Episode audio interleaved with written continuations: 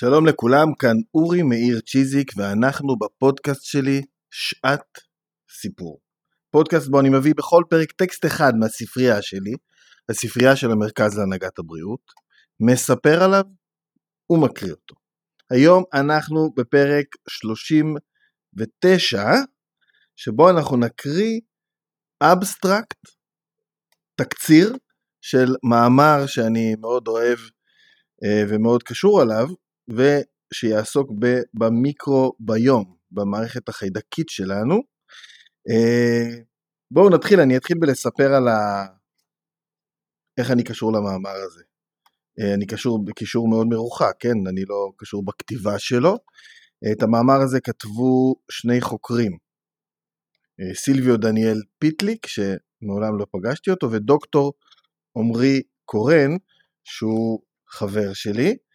Uh, המאמר הזה באופן כללי, אני, אני אספר לכם, קוראים לו How Holobions Get Sick Toward the Unifying Scheme, of Disease. הוא יצא ב-2017, בחודש דצמבר, uh, בכתב עת שנקרא מיקרוביום. הוא צוטט מאז על ידי 40 uh, אה, מאמרים אחרים. זה בעצם uh, מאמר דעה שנותן פה איזשהו מתווה שאני מאוד מאוד מתחבר אליו. אני אה, מכיר את דוקטור עמרי קורן שהוא אה, מנהל המעבדה למיקרוביום בפקולטה לרפואה בצפת של אוניברסיטת בר אילן כבר הרבה שנים, ועוקב באדיקות אחר הפעילות שלו, אה, שומע את סיפוריו בשקיקה, ואני חושב שזה אחד המאמרים המרתקים שקראתי בתחום. אני חושב שמה שנעשה זה שאני אקריא את התקציר של המאמר הזה.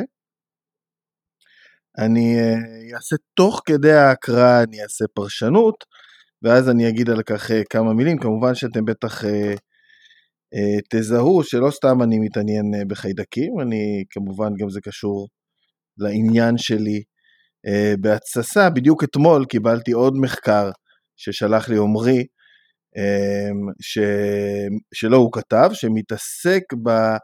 בקשר בין uh, אכילה של מזון מוצס לגדילת uh, ההתפתחות המגוון החיידקי שלנו, שזה מה שהכי חשוב, עוד מעט אנחנו נגלה פה, וירידה בדלקתיות בגוף. אז אני עוד בתחילת הקריאה שלו, אבל אולי נצטט אותו פה בפודקאסט הזה בעתיד. בכל מקרה, האבסטרקט של המאמר הזה. מוכנים? אוקיי. קשה. Uh, שנייה, אני אגיד עוד משהו לפני שאני מתחיל. המאמר נכתב באנגלית, אני מקריא לכם תרגום שאני אפילו לא זוכר מי תרגם לנו את התקציר שלו לעברית, אבל עדיין אני אצטרך לעשות אה, איזושהי פרשנות פה, כי גם בתרגום יש המון מושגים שהם מאוד uh, קשים. אוקיי, כל בני האדם, החיות והצמחים הם הולוביונטים, הולוביונט, הולוביונטים. הולוביונטים מהווים גוף מארח וכמות עצומה של מיקרואורגניזמים המתקשרים ביניהם המכונה מיקרוביוטה. אני אעשה פרשנות, ההולוביון זה אנחנו, סוג של נגיד מערכת אקולוגית הייתי קורא לזה, שהיא כוללת אותנו, או בעל החיים או צמח כמובן, ואת המיקרואורגניזמים שחיים עלינו ומתקשרים ביניהם, להם קוראים מיקרוביוטה. זאת אומרת, ההולוביונט שהוא אני, אורי, הוא אני הגוף שלי, והמיקרוביוטה שלי שאלו אלפי, מיליוני, מיליארדי המיקרואורגניזמים שחיים איתי פה ביחד. אז זה ההולוביונט. ממשיכים. ההולוגנום טומן בחובו את הגנום של הגוף המארח, ובנוסף את הרכב הגנים המיקרוביאליים, שאנחנו קוראים לו בסוגריים המיקרוביום. המיקרוביום זה בעצם התמונה הגנטית של המיקרוביוטה שלנו. וההולוגנום, כמו ההולוביונט, זה התמונה הגנטית שלנו, בתוספת התמונה הגנטית של המיקרוביוטה, של המיקרואורגניזמים שלנו. זה חשוב מאוד להבין את זה, כי כך בעצם היום חוקרים אמ, חוקרים חיידקים, לא ממש לוקחים דגימה ומסתכלים מתחת למיקרוסקופ ובודקים איזה חיידקים היו לנו, אלא לוקחים דגימה ומרצפים את הגנים, לומדים את המיקרוביום של המערכת החיידקית. אוקיי, עוברים שורה. בעת בריאות יש שיווי משקל מאוזן. הוא בעל יכולת התאוששות מהירה בין חברי המיקרוביוטה, וכמו כן בינם לבין הגוף המארח. אני חוזר, בעת בריאות יש שיווי משקל מאוזן, הוא בעל יכולת התאוששות מהירה בין חברי המיקרוביוטה, וכמו כן, כמו כן, בינם לבין הגוף המארח. היציבות היחסית הזו נשמרת על ידי רמת המגוון המיקרוביאלי הגבוהה, תפוצה ביוגיאוגרפית עדינה של מיקרואורגניזמים ותקשורת מולקולרית הדדית ומורכבת בין משתתפיו הרבים של ההולוביונט. בעצם מה שהוא אומר פה זה שאנחנו מערכת אקולוגית, אנחנו מערכת אקולוגית ששומרת על שיווי משקל ואיזון, והיציבות שלנו והיכולת התאוששות שלנו נשמרת על ידי שלושה גורמים פה, אחד זה שיש לנו מגוון של אה, מיקרואורגניזמים, המגוון המיקרוביאלי הגבוה, התפוצה הביו-הגיאוגרפית העדינה של המיקרואורגניזמים, איפה שהם נמצאים במקומות שונים, באזורים שונים אה, בגוף שלנו, והתקשורת המולקולרית ביניהם, התקשורת אה, בין כל המרכיבים האלו של ההולוביון. עכשיו מושג חדש, פתוביונטים, פתו מפתולוגי, פתוביונטים הם מיקרובים שפיריים זמנית עם פוטנציאל, בהינתן הנסיבות המערכתיות אקולוגיות הנכונות, להוות שחקני מפתח במחלה.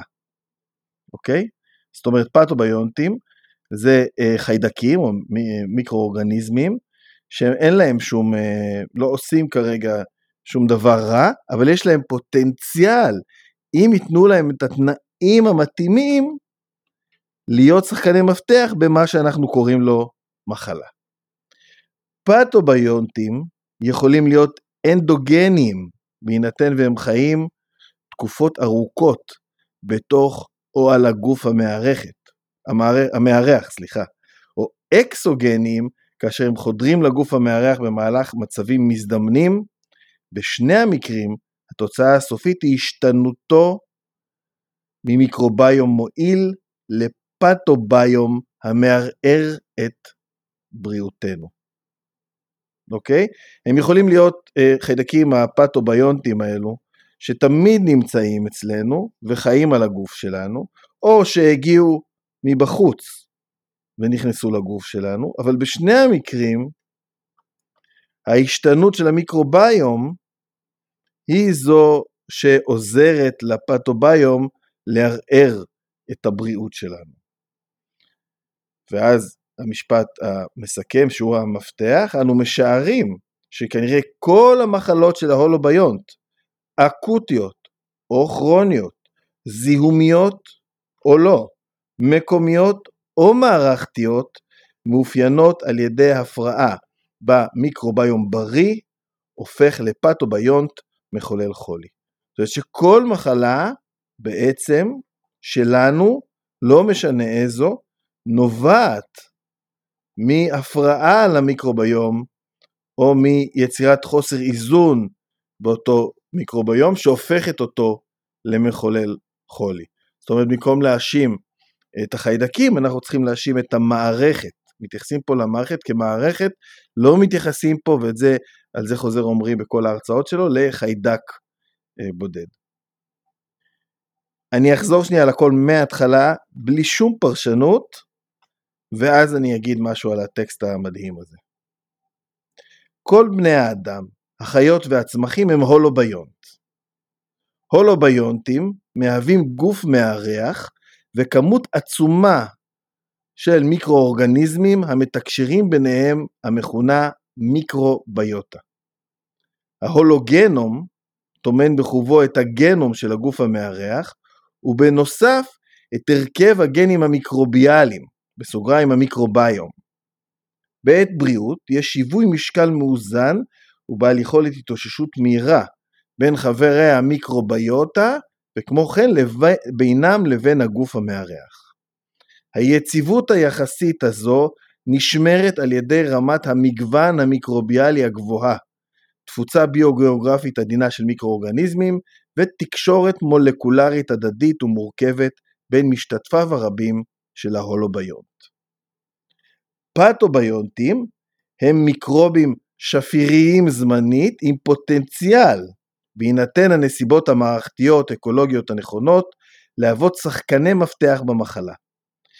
פתוביונטים יכולים להיות אנדוגנים, בהינתן והם חיים תקופות ארוכות בתוך או על הגוף המארח, או אקסוגנים, כאשר הם חודרים לגוף המארח במהלך מצבים מזדמנים. בשני המקרים, התוצאה הסופית היא השתנותו של המיקרוביום ממיקרוביום מועיל לפתוביום המערער את בריאותנו.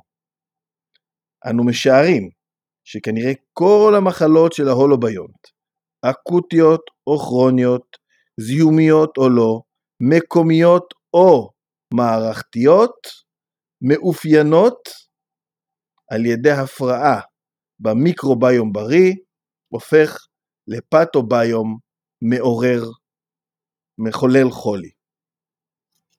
טוב, וואו, ודרך אגב, כשהרבה פעמים מנסים לתמצת מאמרים כאלה למשפט אחד, אז במקום שבו כתוב תמצות במשפט אחד, כתוב אנו משערים שכנראה כל מחלה של ההולוביונט מאופיינת על ידי שיבוש מסוים במיקרוביום, מיקרוביוטי, מיקרוביוטה, ההופכת אותו לפתוביום.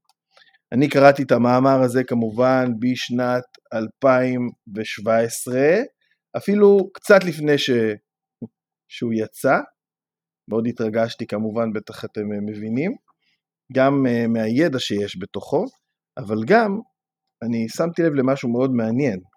שמתי לב שאם היינו לוקחים את הטקסט הזה והיינו מוציאים ממנו את כל המילים המדעיות, הולוביות, מיקרוביוטה אה, וכולי, ומשאירים רק את הרעיון הכללי, היה אפשר לייחס אותו כמעט לכל רופא בעולם העתיק.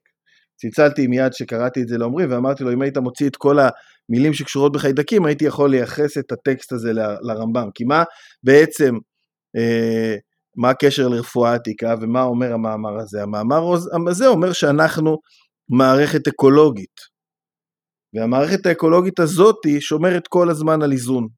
ומחלה מתפתחת כשהמערכת האקולוגית שהיא אנחנו יוצאת מאיזון. זה הבסיס של הרפואה העתיקה.